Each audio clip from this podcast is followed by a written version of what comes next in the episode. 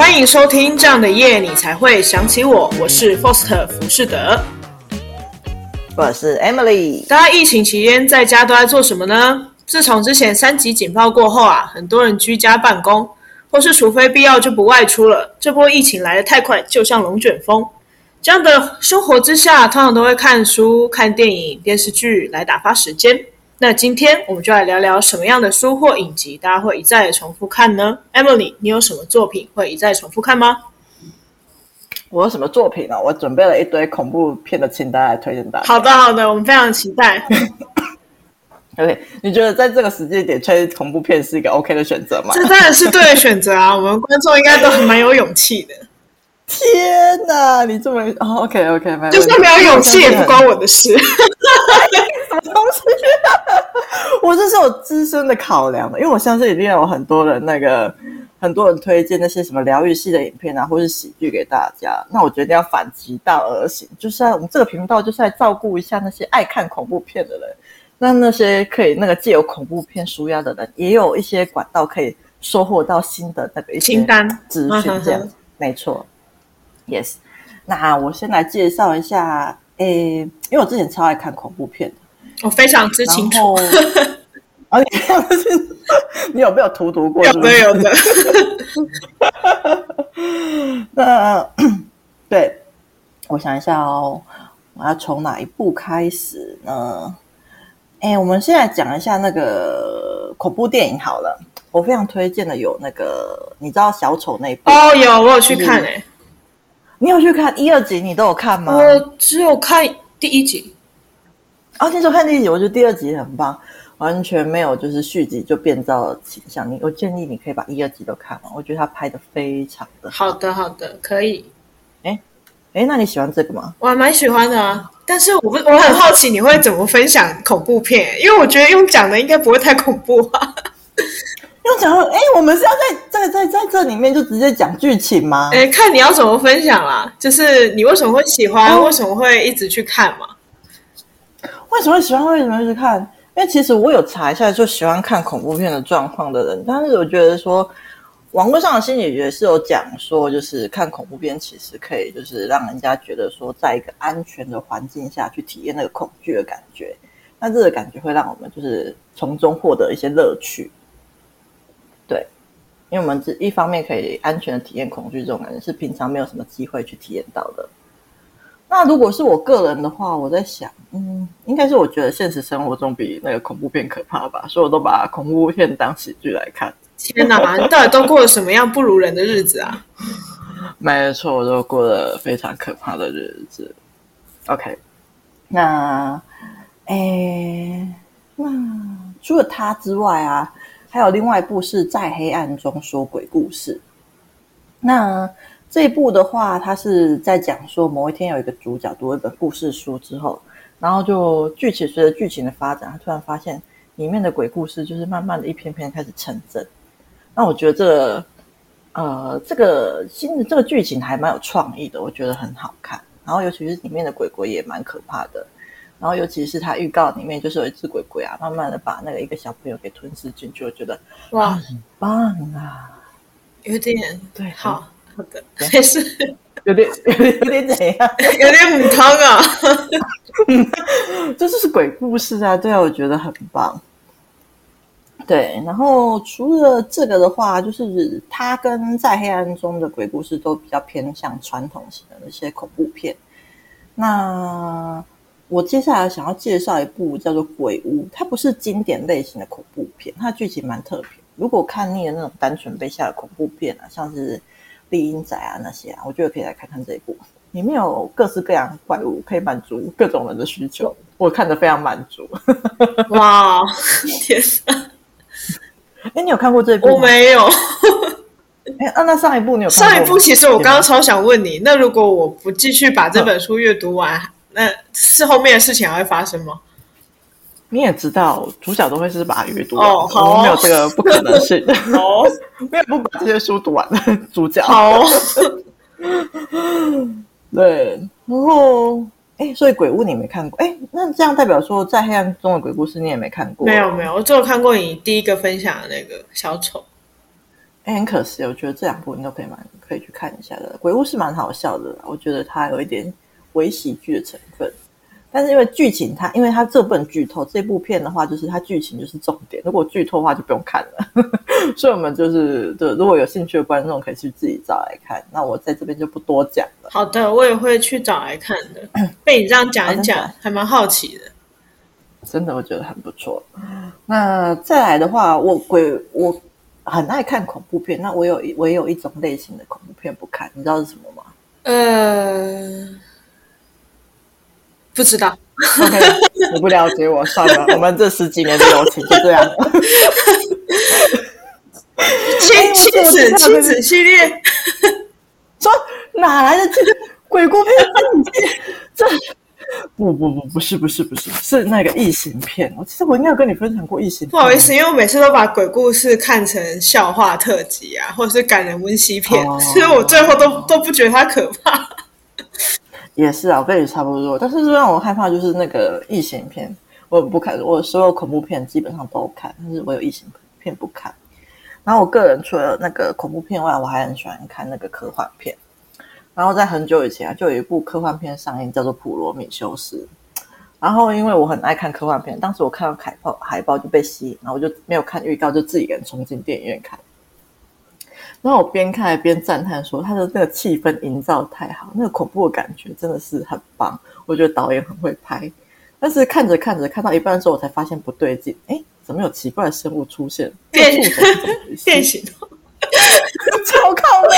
不是，然后我发现，哎，不对，这个不是单纯的科幻片，这个是异形片啊！然后我发现这一点的时候，已经来不及了。” Oh my god！然后因为我看到异形的出现实在是太震惊了，完全忘记可以闭眼睛这件事情。哇然后我就傻傻的，对，我就是傻傻的睁着眼看了全程。什么开肠破肚啊，什么从嘴巴跑出来啊，各种猎奇的画面，我一幕都没有漏掉过。可是你为什么会害怕异形？是觉得它长得很恶心吗？哎、哦，我。我我有想过这个问题，就是我包含那些什么《沉默之丘》里面那些奇怪怪物啊，什么东西的，我都不太害怕。可是我的蛋蛋很讨厌异形这种片。后来我发现，就是好像是因为它会钻进人里面，哦、然后从里面就是了解了解，就是控制你。但可能当我会觉得说，当你还没有死透的时候，就要是先体验过一遍它在你身体里面翻滚一轮的。那些痛苦，然后还控制你的大脑，说不定他控制你的大脑的时候，你还没有死掉，就会持续一直体验那个痛苦，然后还要看他恶心从你的身体里面跑出来，实在是太可怕了。我我觉得非常的恶心 哦。oh, no，好，那普罗米修斯后面呢？嗯，后面啊、哦，你是要讲让我叫我剧透？不是不是不是，你后面刚刚还要分享什么？哦，就是我看完这部片啊，导致我就是接下来整整一个礼拜啊，闭上眼睛，脑子里面都是异形画面。我有个崩溃，我满脑子都是异形，我已经忘记我是怎么忘掉异形这个画面。总之，这部片就是基本上它是拍的非常好，我只能够这么说。虽然说，这是我个人他非常讨厌异形，但是如果喜欢看恐怖片的话，我觉得大部分应该都会喜欢这部，因为我觉得。导演那个氛围的掌握非常的好，然后吓人的点我也觉得很可以，怪物又够恶心，唉，推了推了，对，但是对，没错就是这样。真没想到你会把恐怖片介绍这么好笑，请继续。OK，但是这是这是那可能是目前我最讨厌，就是最害怕，让我最害怕的一部恐怖片了吧？我个人是比较喜欢看鬼片啊，可是我都把鬼片当笑话看，所以这部是有让我。怕到心里去的。那接下来我要介绍一下比较偏好笑一点的惊悚片，就是科洛弗的十号地窖，也是好几年前拍。我都不介绍一些新的片，因为想说新的片大家应该都有新人介绍，我就来怀旧一下这样子。那科洛弗的十号地窖的话，主要是在讲述就是，哎，好像是末日有发生末日危机吧，然后就是。呃，两三个人就是躲到那个地窖里面去，然后要生存的故事。然后前前十分钟就是在探讨人，不是不是不前十分钟，整出戏的前呃前大概一个一个小时都是在探讨人性的黑暗面之类的，然后有一些惊悚成分。可是到最后十分钟，你会突然发现，原来这部真的是科幻片。它它标当初标注是叫做科幻惊悚片。那我在看那个小时的时候，我就觉得就是不就是单纯惊悚片，完全没有看到任何科幻的部分。直到最后十分钟，你会整个就是惊为天人，就是说哇，原来还可以这样拍啊！真是太猎奇了，这导演真是太厉害了。后面十分钟你就会知道什么叫做科幻片，我完全无法吐槽起。对，我蛮建议就是大家去看这部片的，会觉得很，我觉得蛮好笑的啦。对，在最后十分钟的部分，所以你是要埋一个梗，不不告诉大家最后十分钟是什么？不能讲，对，就不能讲。原来如此，因为我真的在想最后十分钟到底是什么。对，你要去看，我这么跟你跟你讲，就没有看这部片的必要了，真的。因为前面十分，就是前面一个小时，真的是拍的，我觉得不差，就是真的就是很普通的惊悚片。可是到最后十分钟，他升华了，他把这部戏升华了，我快笑死。我现在想到，就是对，还是觉得真是很有趣呢，很推荐大家去看。好的，请各位观众去看最后十分钟就好。没，哎，没有，只要我前面的铺陈啊，我只看最后十分钟，你只看最后十分钟，你会以为这是另外一部片。好，前跟后会让你觉得它不是同一部片。OK，那接下来我要推荐另外一部是那个叫做《试婚游戏》。试婚游戏听起来不像鬼片啊。对，它不是鬼片，哦、它是惊悚片。哎、呃，不对，它是鬼片没有错，但是里面鬼鬼的成分不多。主要是在讲一个新娘，然后就是结婚之后，然后被整个家族追杀的故事。整体人我觉得还蛮好笑的，还蛮就是新娘在逃跑过程中，就是受尽了各种磨难。那就是有他会讲出很多埋了蛮多好笑的梗，就是讽刺的梗在里面。那我觉得看这部片其实不会太害怕啦，我觉得。然后最后的部分就是，哎，这种还是不要爆雷好了。对，就是最后部分，我觉得就是结局的处理也不会像是就没有烂尾的部分，没有让我感觉烂尾部分，反正让我觉得说，哎，他有好好的把这个剧情走完，就是好好的把这个惊悚片给他走完整，不会让你觉得这是一个很俗套的故事。虽然说，呃，追杀新娘什么，就是感觉好像很普通，但是整体它的处理好像是有好笑，有点可怕。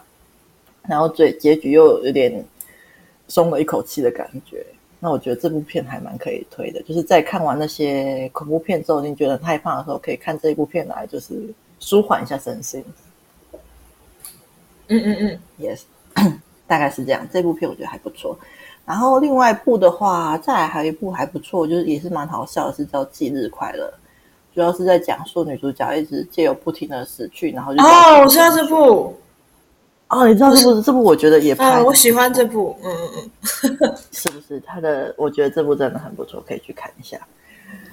那再来，我要再讲一下的，就是更久更久之前，大概一九九几年拍的一部片吧。这部恐怖片，我觉得虽然说它很久以前拍，然后那时候特效啊什么都没有到很好，但我觉得它真的是剧情真的很不错，然后成本低，但是它把整体的过程都拍得很好，它叫做异次元杀阵，你有看过吗？没有。哦，没有，就是有一群人在一个方块里面要逃生的故事。方方块，对对对，它就是就是有一个这正方形的屋子里面有没有？然后就一群人被关在一个正方形的屋子里面，然后他们既有解谜之后可以到下一个房间，然后又也是一个正方形的呃房间里面，然后就是不停的破解谜题之后，直直到最后逃出去这样。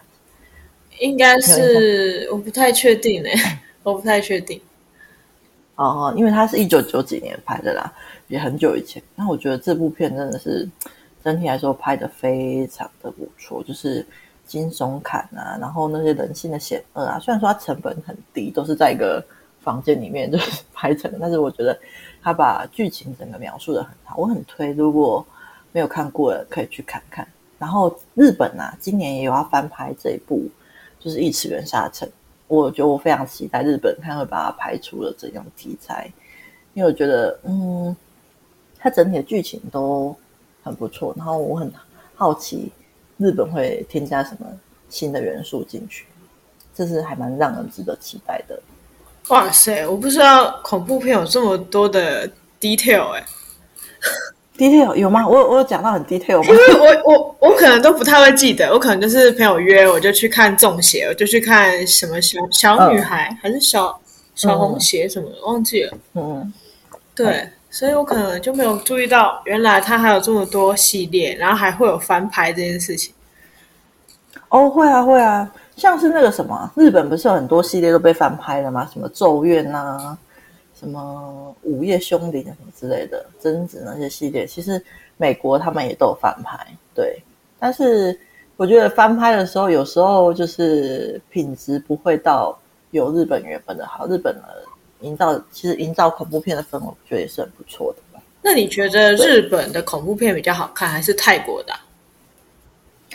泰国的比较不是我的菜耶。哦，嗯，对，因为我比较注重那些气氛的营造，然后泰国的话稍微偏血腥一点点嘛。对，好像稍微血腥一点点。对，那个部分可能就对我来说还好。但是说到血腥，美国其实也蛮血腥的，可能单单就是泰国的。嗯，泰国总总之就不是你的菜就对了。对，我对泰国好像就没有到特别的喜欢，可能是拍摄手法或是什么之类的，有可能。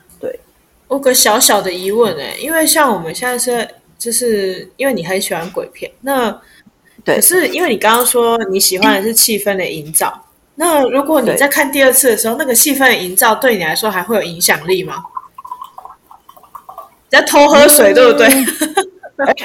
很明显，是不是？我觉得我需要来点水啊！我想一下，第二次哦，我想想，像是他啊，我觉得就会有，就是拍的特别好的，说会减弱啊，一定是会减弱，因为你毕竟都知道他是哪里吓人的。可是像是有些拍的剧情营造的很好，气氛特别好的话，我觉得还是会，因为像是《普罗米修斯》，我觉得我再看一次，我还是会觉得很害怕。哦对，对，但是如果一些如果呃，因为我会特别注重氛围，可能就是在这个部分，就是它可以有代入感特别强。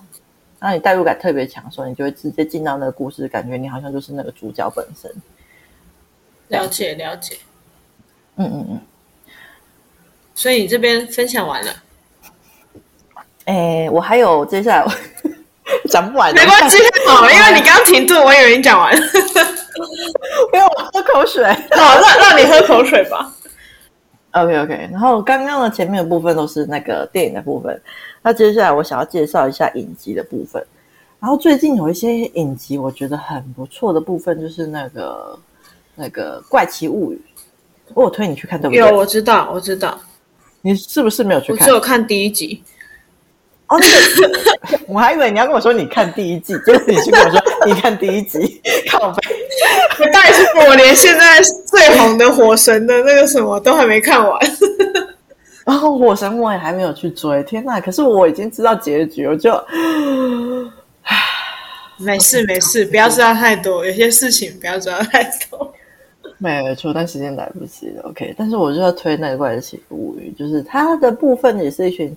就是跟他有点像，就是诶，有点像的部分就是小朋友，那个主角都是一群小朋友，然后借由就是战胜怪物的故的剧情。可是我觉得他拍的很好，就是代表他的那些怪物很，嗯，他把呃，就是他去异世界的空间去，就是救朋友的部分，就是剧情的部分，把那个他们的人物都很讨喜。然后恐怖的氛围，我觉得描述的也都很不错。然后那个怪物出现的方式，我也觉得，哎，目前就是算嗯、呃、还可以啦，就是有稍微创新到，就是不会就是不会很老梗的感觉。然后我觉得都还不错，就一二三集，我觉得每一集每一季在看的时候都会有一些不一样的感觉，就是没有到就是后越后面就是拍到越后面就是觉得剧情越糟。我现在很期待他的第四季要出来，我建议你可以快点去把前面三季都追完，我真的很推荐这一部。好的，好的，没问题。如果我一、嗯、一大堆剧都追完的时候，嗯、好，没问题。那接下来我要做前面介绍的都是西方的那些那个呃那个恐怖影集比。恐怖片或者恐怖影集了。接下来我要介绍一部中国拍的，你知道《鬼吹灯》吧？我知道。那《鬼吹灯》它有出，它有出很好几个系列的影集。那我特别推荐的是那个《怒怒晴湘西》，我觉得这部节奏感抓的特别好。你看第一，我记得看一二集的时候，你就会直接带入感兴趣，你就不会就是分心了。它直接可以让你从第一集追到最后一集。我觉得，而且你要把它当成一个独立的，就是你如果没有看到其他《鬼吹灯》的系列，我觉得你单看这一部影集的话，你也可以看得懂他在演什么。我觉得是不冲突的。然后剧情很紧凑，其他人物的塑造个性也都很好，尤其是主角，我觉得主角整个演活那个那个角色，他在书中的角色其实没有像主角演的那么有魅力，可是换了他演之后，或者我不知道是编剧还是主角，我觉得主角一定有呃一定的成立、一定的功力，然后加上编剧的那个功力，呃，编剧的什么？那他怎么怎么讲？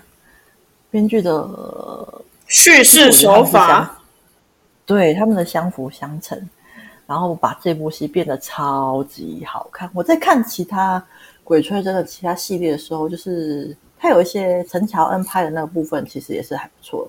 可是《怒晴湘西》完全就是因为可能是导演啊、编剧啊这样主角，我觉得带出了另一个新的高度。就是我觉得这部非常的好看，可以完全大推。嗯嗯嗯嗯，没错。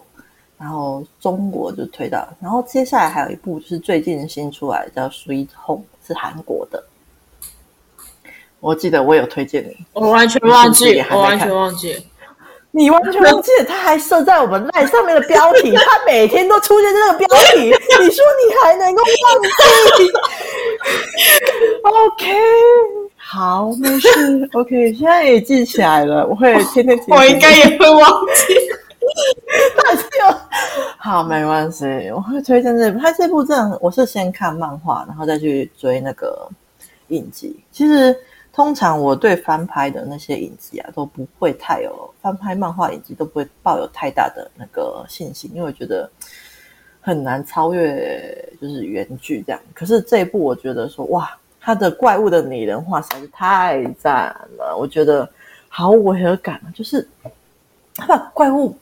拍的太就是你真的太你真的就是感觉就像是漫画完整重现，甚至还有加强的效果，我觉得很棒。我觉得如果喜欢看怪物啊，这部片不会让你出戏，我超推。而且剧情的部分也很完整，就是呃也不会像是就是乱，就是因为翻拍就是有东大西大，我觉得。或是为了要赶剧情，就是删掉很多东西，然后导致有一些违和感。我觉得这部戏的违和感很低，然后推荐蛮推荐可以去看韩国这部《Sweet Home》。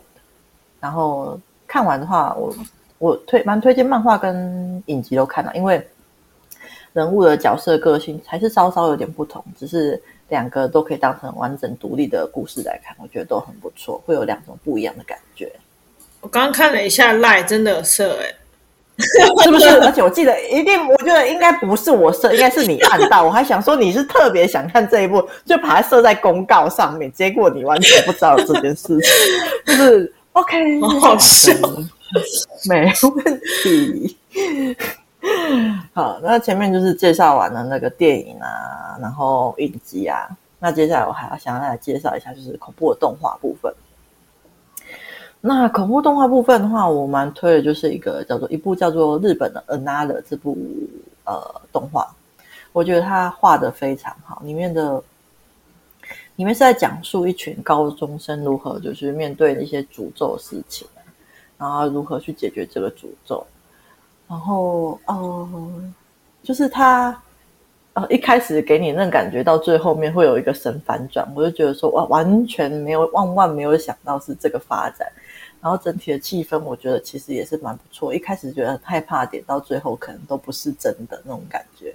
我觉得在这部真的是在恐怖动画方面来说，我觉得目前好像还没有看过呃超越它的部分。然后有一部好像叫做那个呃寒蝉鸣泣之时，我觉得也很不错。但是我觉得跟这部就稍微有点。有点类似，但是有点不一样。那我觉得两部都是蛮佳作佳作。但个人我会比较喜欢恩娜的这个部分，因为他呃微推理，但是寒蝉那个寒蝉的部分会 需要就是多看几遍才可以看。寒蝉，寒蝉鸣泣之时吧？对，嗯嗯我记得这部那部也很好看。对，然后动画部分除了这部之外，我还想要推荐另外一部，可是它另外一部叫做《来自新世界》，它。来自星星的你，它没有了，没事。啊不，不是，不是，不是，完全不一样。它的部分，我想一下，嗯，知道怎么介绍？它不，它不是鬼片，它里面也没有什么怪物什么之类的，什么都没有，也也不知道什么都没有。我会推荐这部，是因为是因为它让我看完忧郁了好几天。我通常。它它是分类在恐怖类别的，但是就是通常我在对恐怖片不会有太太什么，我都会把它当成就是舒压。结果这一本是负面情绪满满。对，这本就是一开始你就是你只有在结局的时候你会看到就是哇，就是你真的会感觉到说那种呃让你很不舒服的那个感觉，就是结局揭露那个真相的时候会让你感觉到很不舒服。那它这个主要是在讲述说，呃，就是未来的世界里面，就是有出现一群那个有超能力的人类，然后那些有超能力的人类就是会，就是开始统治那个没有呃超能力的人，然后就开始烧杀掳掠啊之类的，然后对，到最后世界上只剩下有超能力的人，然后这些超能力的人身上就是有制约，说不可以去互相伤害，如果互相伤害的话，伤害别人那个人就会死掉，这样子。然后再讲述这整个过程，就是主要是有一群那个高中生吧，类似现在高中生的角色，然后去进一步去发展说这些超能力的背后真相，然后还有世界历史，我怎么从那些历史演变到现在这个部分，然后那个真相其实对我来说是很可怕的，因为一开始他已经给你一个真理般的就是存在了，就是他已经给你一个固定的框架，让你相信那个框架是。是正确的，可是到最后你发现事情不是那样子的时候，这也让你很不舒服。尤其是那个不舒服，就是你因为你你得知那个真相之后，你才会发现，哎，原来就是那个真相才是真正的真相。就是你会推翻掉之前所有原本你所以为的事情，嗯，就是美化太好。对，大概是这样。啊，对，这部的话，呃，目前的话我没有到很推，因为它。会让你看完之后有点不舒服，当然有可能是我承受力太太低了啦。如果有有有想要挑战的人，可以去挑战一下哦。对对，那最后的部分，我想要来推荐一部治愈系的，再看完就是正统的治愈系的漫画，再看完前面那些阿里不打的、些恐怖、啊、吓人的啊，或者是那种负面黑暗的啊，现在我们来点治愈的、啊。对对对对对，我们最后来。或许一个治愈系的那个漫画，它叫做《水星领航员》。水线令，不是不是，水星领航员。哦哦，水星领航员。对对对，你知道这部吗？是的，是的，我不知道。OK OK，好，我以为讲的是，我还以为你知道。这部超级好看，它是那个漫画，它有出漫画跟出动画。那漫画跟动画有稍微不一样，可是我觉得整体来说都是很治愈的一个部分。里面完全没有任何就是勾心斗角啊，任何黑暗的一丝丝黑暗的地方都没有。大推就是它主要过程是在讲述女主角啊，就是来到一个在未来的世界里面移民到一个新的星球，叫做水星，然后上面有一个城市是仿照就是地球上的威尼斯去新建的一个城市，叫做新威尼斯。然后女主角主要就是要去成为那个威尼斯上面有一个。职业叫做呃领航员，就是你知道贡多拉吗？贡多拉，对，它是一艘船，它是威尼斯一种特别的职业，然后它有点类似独木舟那样的小船，然后领航员就是呃就是驾驶的贡多拉，然后就是带领的游客去观光的一个职业这样子。然后这个故事主要就是讲述女主角在新的威尼斯，然后成为一个领航员的故事。然后里面就会发生很多很可爱的事情啊，就是她跟她的伙伴们啊，然后经历了很多呃治愈的冒险，然后发现很多呃，就是里面的画风很漂亮，然后很多很可爱的小故事，然后主要是讲述人与人之间的一些温馨的互动。我觉得每一篇都很很棒，因为那是这部片，我我接触到这个是在我高中的时候。我高中的时候，因为那个升学压力太大，我每天回家就是看这个，我就不读书，我回家就是在看这 个。很好，很好。上学的时候，我会帮你转述的，好吗？转帮我转述什么？你要跟谁转述？各个各个老师，你们好。那个你以前的学生就是这样子，他在看《水晶领航员》哦。不是这样的，我们人总是要舒压。你一直在紧绷状态，你是会爆炸的。所以，他是我在回家的一个小小慰藉。在每天看完那些数学公式啊，还有微博的那些历史啊，脑袋堆满了各种就是国文、英文、数学什么有的没有的回家就是看这个疗愈神髓。我觉得是非常有效的。在看完前面那些鬼片之后，我觉得再看这部，你真的会心里觉得大疗愈。而且在这个时间点，我觉得看这个也会让人觉得很棒。真的，我好想吐槽，那就不要看前面。吐槽什么？吐槽什么？真的很好看，好不好？太可恶！就不要看前面的鬼片，就不用看这个治愈啦。哦，也没有啦，就是不一样的舒压方式吧。前面的也是一种舒压，只是就是我们面对恐惧之后，前面的我觉得前面的鬼片可以帮助我们训练，就是说那个在面对恐惧的时候，就是增加那个心灵的肌肉，让我们那么不害怕，就是越来越不害怕。就是面对恐惧跟害怕这件事情，然后后面的这个部分呢，是进入水星领航员部分，是进入疗愈的状态，是真正的身心疗愈这样子。我们在经历一些恐怖的部分之后，我们还是要回来疗愈一下的啊。当然，如果大家觉得已经恐怖太多，也是可以直接进入这个部分啊，我很推荐。好的，好的，感谢我们家 Emily 的分享。Okay. 那现在就换我。老实说，我很惊讶 Emily 会准备这么多题材，因为我没有，哦、我没有准备太多作品啊。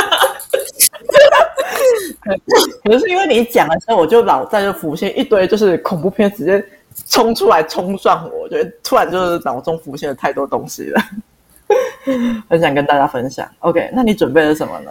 天哪，真是有点心虚，但没有关系，我们就这样顺顺的讲下去。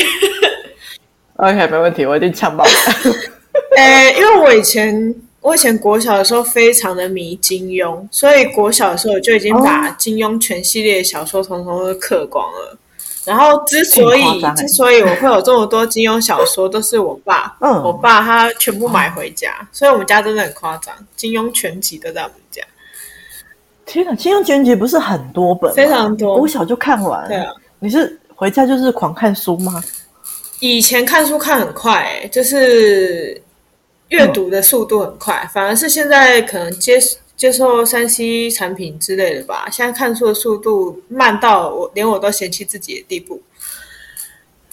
真假？天哪！啊、那你想要介绍金庸的什么？我觉得，因为他他的作品太多了。如果金庸的话，我最后就选了《笑傲江湖》吧。然后《笑傲江湖》也是我第一个看的金庸系列的作品。嗯，我记得金庸应该是大家都家喻户晓，但我应该还是要来稍微讲解一下他的一个小小的那个。我的主角是令狐冲，然后他是一个我插话一下，嘿嘿嘿，所以说大家家喻户晓，但是我可能就是那个没有把金庸，我可能就是那个不家喻户晓。真的假的？可是不是每一年都会翻拍、翻拍再翻拍吗？可是我都没有认真的去看它，我可能就是哦，就是有转到，然后可能看个五分钟，然后就转台过去的那种。天哪，哦，好哦，好意外哦。但是但是哎，但是那些哎，但是有一些电影，我就是我没有全看的，就是每个系列都没有看。比如像是那个什么那个谁啊，梁朝伟嘛，不是不是不是不是李连杰拍那个什么，他是叫做那个什么令狐冲吗？哈，李连杰不是有拍张无忌那个吗？那是他的，那是他的《倚天屠龙记》耶，那不一样。哦，对不起，《倚天屠龙记》是金庸的吗？是啊，只是是另外一部。哦，还好。哦，对不起，对不起，对对，还好没有记错。对，我大概就只有看过一两部这种金庸的电影，就是《笑傲江湖》，貌似没有什么太大的印象。这样，《笑傲江湖》是电视剧啦，好想吐槽。哦，对不起，好，你请，请你继续。嗯。令狐冲是男主角，然后他是一个无父无母的孤儿，然后从小就给师傅师母、嗯、师傅师母收养，然后外表玩世不恭，骨子里是一个善良正直的人。他喜欢他们唯一的一个师傅的女儿小师妹，但是最后没有在一起。然后又因为音乐啊乐谱的关系，跟任盈盈一个大魔头的女儿认识，然后相恋之后，他们互相守护彼此，这样。然后我觉得我会这么喜欢这么多部的角色里面，最喜欢的是这一部的原因，是因为我喜欢令令狐冲他身上那股正是正直跟正义吧。他的确，令狐冲是正派的门下的。就他们其实是一个，你应该知道金庸是武侠小说吧？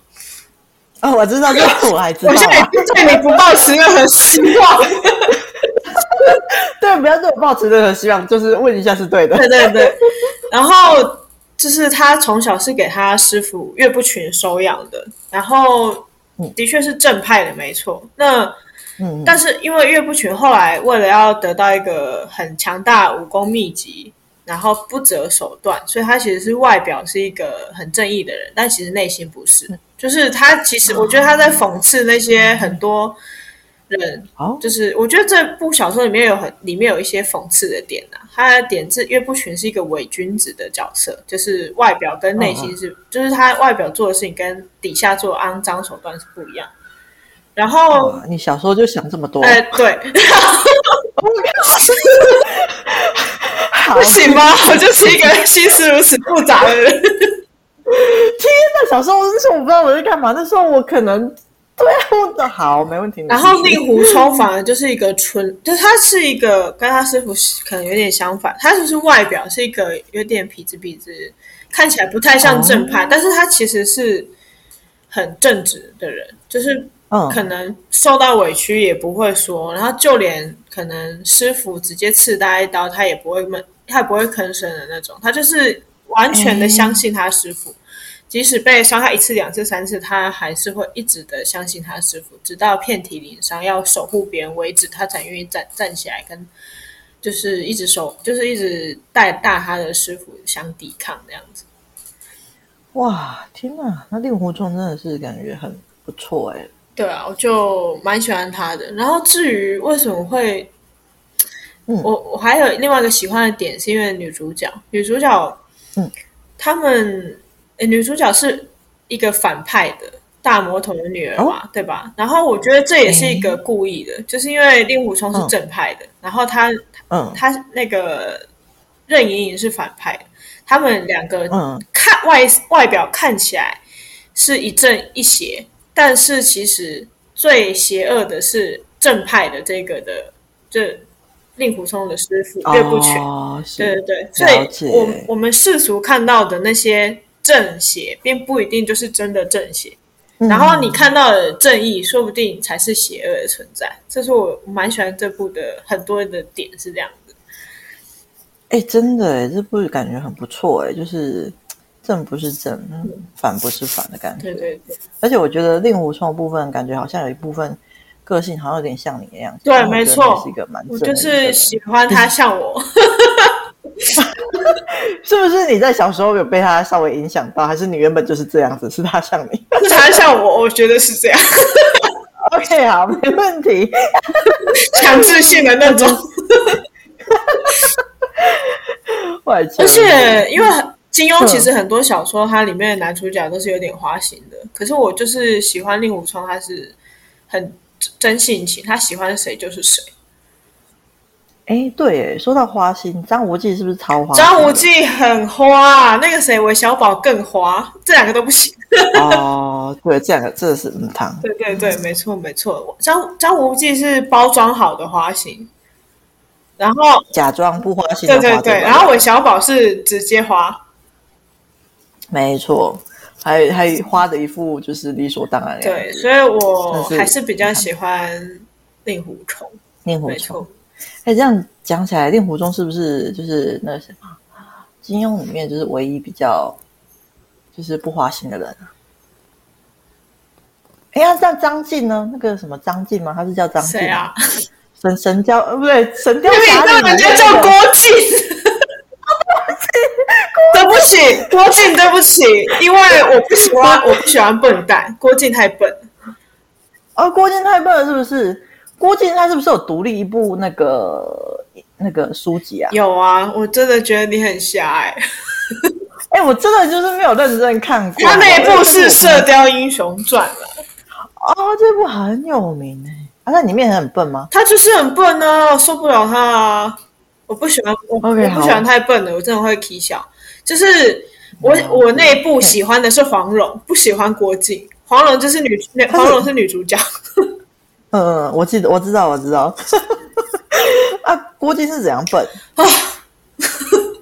这么生气，到底是说什么？就是他是主角，还能够笨到哪里？他真的很笨。他是小时候被我记得是七个师傅哦教武功，然后怎么教都教不会。然后后续是因为他认识了，嗯、但是他是因为因为他是一个很正直的人，他认识了黄蓉。嗯、那时候黄蓉是男扮哎女扮男装认识他，但是他还是愿意真诚的去对待黄蓉，所以黄蓉后续就爱上郭靖。嗯然后，黄蓉用了一些手段，因为有一个江湖高手叫洪七公，他很喜欢吃东西，然后黄蓉他能烧得一手好菜，所以他就哄的洪七公去教郭靖武功，这样子。郭靖是从洪洪七公那边学学的武功之后才变强的。哦，原来如此，没错。然后你说郭靖笨什么？笨，他就是。武功学不好，然后人家教他什么东西，他也不太会，就傻乎乎的。要不是有黄，要不是有黄蓉一路扶持，我不知道他什么时候就倒了。这代表傻人有傻福是吧？对对对，这故事讲的是这个道理。没错，整部卖点都是黄蓉。外求是啊，我记得还有一部那个《神雕侠侣》，这部超有名。我记得在《神雕侠侣》那个郭靖跟黄蓉有出现，然后他们好像就变变得比较。坏一点的感觉是不是？嗯，也不是坏啦，因为黄蓉本来就是一个聪明但就是护己的人，然后他会一直对，因为那个《神雕侠侣》的男主角是杨过，然后杨过的爸爸是一个跟郭靖是拜把兄弟，可是是因为郭靖跟杨过的爸爸的爸爸，他们那一辈是嗯很好的。朋友，所以他们才指腹，嗯、他们要当就是拜把兄弟这样子。哦，啊，所以他们真正的关系没有那么好，是这样吗？就是假假拜把。对对对，差不多吧。但是因为、哦、但是因为拜把的关系，所以郭靖从头到尾都很很照顾这个人这样子。哦，很照顾杨过，不是很照顾杨过的爸爸。然后，哦、但杨过爸爸就是一个反派，就对，他不是一个什么好人。哦因为他是反派、啊，所以杨过爸爸死后，杨过虽然没有做错什么事，黄蓉还是一直很防着他。他就觉得说，你有这样的爸爸，你可能也不是好人。这样，哎，原来是这样。我想说，为什么黄蓉要对杨过这么花？明明人就不错，可见是我前面没有看到杨过爸爸是个坏人这部分。没错，没错。虽然我现在已经离我看这些金庸很久，我还是记得这些这些人。天哪，你这记忆力很好哎、欸、，OK，超好笑。反正我就真的超爱金庸的系列，嗯、建议你也可以去看啦，嗯、每一部都值得看。我推荐你《笑傲江湖》跟《神雕侠侣》。哎，《神雕侠侣》我应该有看过，我不记得。可是，哎，对，我应该有把它看完，因为他那当时有推出那个动画，你有看那部？有，我有看。我觉得他那部动画蛮好，可是他没有画完。哦，对，难怪我一直觉得好像没有结局的部分，不知道为什么。但是他真的没有画完，是不是？画完没有画完。可是我不知道他为什么不画完。Oh, okay. 对啊，很可惜，我就觉得那部很好看哎，好可惜哦。没错，好吧。接着我来分享电影，我还有两部电影跟一个美剧要分享。接下来分享的第一个电影是《听说》，是不是很熟悉？是台湾的吗？对，是台湾。彭于晏跟那个我忘记陈，哦，陈意涵演的。哦，啊，这部是在讲。听说的这部电影的女主角的姐姐，她她们是一对姐妹嘛。嗯、然后姐姐她是一个听障的朋友，然后她是一个游泳队的队员。哦、然后男主角是一个便当店的儿子。嗯、然后男主角大学的时候有学手语。所以他去送便当的时候，看到女主角陈意涵，然后就喜欢上这个天真烂漫的女生。只是因为陈意涵跟他姐姐的互动都是用手语，然后他们那一个游泳的队都是听障的朋友，所以彭于晏以为陈意涵也是听障朋友，嗯，所以从头到尾都跟他比手画脚。然后对他，但是他们这样子都还都还有办法相处，都还有办法相爱哦。嗯、最后，嗯，男主角把女主角带回家之后，男主角的爸妈是拿那个写好的字，然后一张一张掀起来，跟女主角说欢迎他，就是来他们家这样子。然后结果陈意涵他就冒出来说谢谢，然后男主角爸妈就啊，你会说话？对。那至于我为什么会喜欢这部电影，嗯、是因为我觉得男主角没有因为女主角是啊，就是听障朋友而就是没有喜欢他。嗯、我觉得就是不管怎么样的情况的人，都应该要有值得被喜欢的权利，这样子。嗯，对对对。所以这部我大概也看了两三次吧。天呐，哎，我突然发现你喜欢的那些角色啊，好像身上都会带有一些你的特特质。就像你刚刚分享的这个男主角，就是我觉得你也不是一个会因为别人怎样就不喜欢他的一个。没错啊，我会喜欢看上别人身上的亮点吧。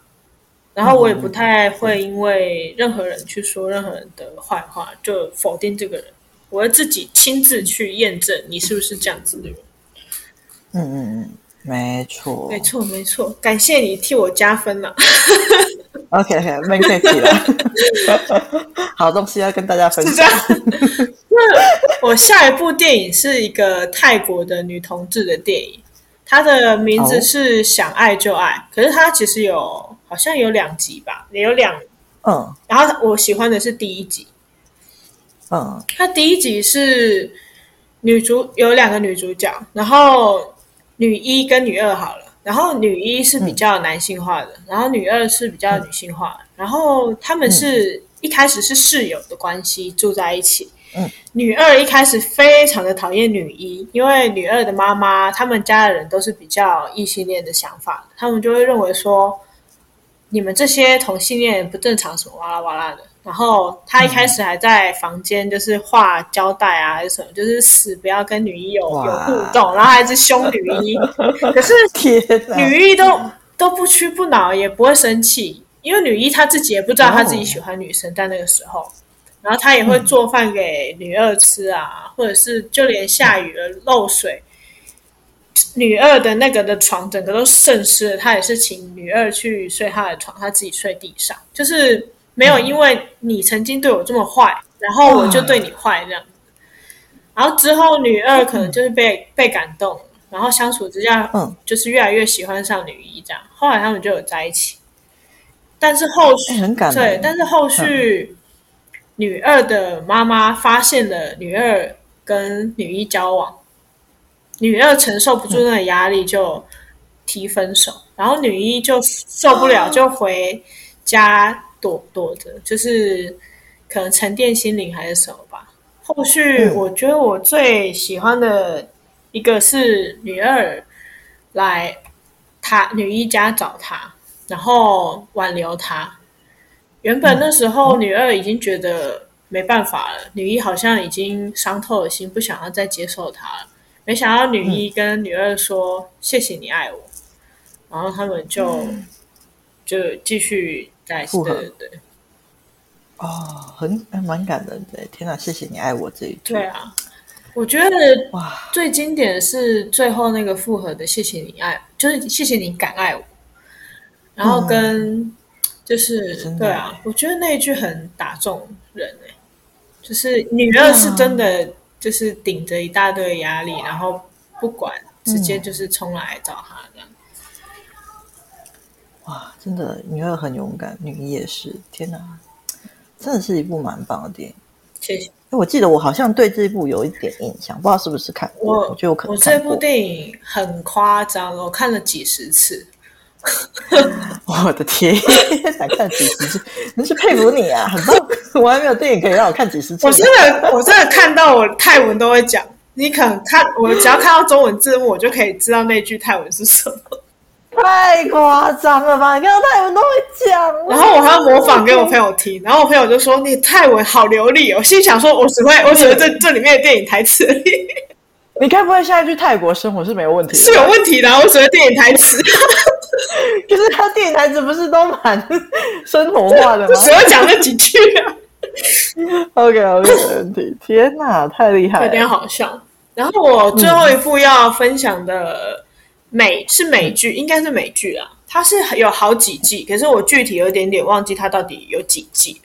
它是一个叫做《越狱风云》的，嗯、你应该有印象哦。有，我知道这一部，我真的超爱这部的。为什么？你也想越狱是不是？不是我，我觉得你可能听一听就知道我为什么会喜欢这一部。因为我要先描述一下，才要高。你你你先猜好了。OK，好好好，你说。他男主角是一对兄弟，他有他有男主角有一个哥哥，然后好像被误会还是怎么样，就被送去监狱了，然后没有办法被判出来什么的，好像被杀掉还是什么。嗯、然后、嗯、那个男主角他是一个绝顶聪明的人。他就是已经先想好，里、嗯、他已经先取得监狱里面的路线图，然后把那些东西用变换，嗯、他没有直接让你看出来那是地图的方式，然后刺青在他的身上，就是嗯，然后地图其实在他身上，但普通人不会知道那是地图，就只有他自己看得懂那个地图。嗯嗯，然后他所有的计划都弄好了之后，把自己搞进监狱。然后把他哥救出来，这样。嗯、然后就是，我觉得我喜欢的，好，你要不要先猜我喜欢什么？喜欢什么？就是，就是，这听起来感觉就是，哎，应该是那种，嗯，保护保护家人那个感觉嘛。嗯，很聪明啊，对对，你讲到了。聪明，聪明，勇敢。哦，没，原来是这么。我超喜欢看那种智商在线的片，就是那种智商虐别人的那种，超喜欢的。原来是这点。对啊，因为他他就太细节，而且就是描述的很好，这样子很值得每个人都去看一下。那这样你会不会也是喜欢纸牌屋啊？你有看这部吗？纸牌屋。不不不，纸牌纸牌屋我没有看过哎。对，好像西班牙也是在讲述类似差不多的故事，然后就是那我记得好，可是我没有把它看完。我记得大概是一群人去抢银行，然后好像是就是很用有很有智慧的方式去吧。我觉得你可能会喜欢，有可能因为这部很红。好，那我的呃，我我这这样我好要看的就是太多了。对，你就直接一直列入明星单，他因为看不完，然后我就全部忘记，因为太累了，不想看。没错，有这可能。嗯，太好笑了。对啊，Yes。好，感谢大家来听我们分享这些啦。读书呢是一次自我的时间旅程。赫拉克利曾经说过：“人不能两次踏入同一条河流一样，因为无论是这条河还是这个人，都已经不是同一个了。”所以读书当然也不可能有所谓的再次阅读，因为阅读的人其实已经变了。对于一本书来说，读者永远是陌生的自己，而这个陌生的自己通过这本书看到了过去的自己，也看到了变化后的现在的自己。因此，在读是具有超凡意义的旅行。好，哎，我举手。我有我有疑问，赫拉克利是谁？我只走叫你结尾这个笨蛋。我知道，我只是想问这个问题而已。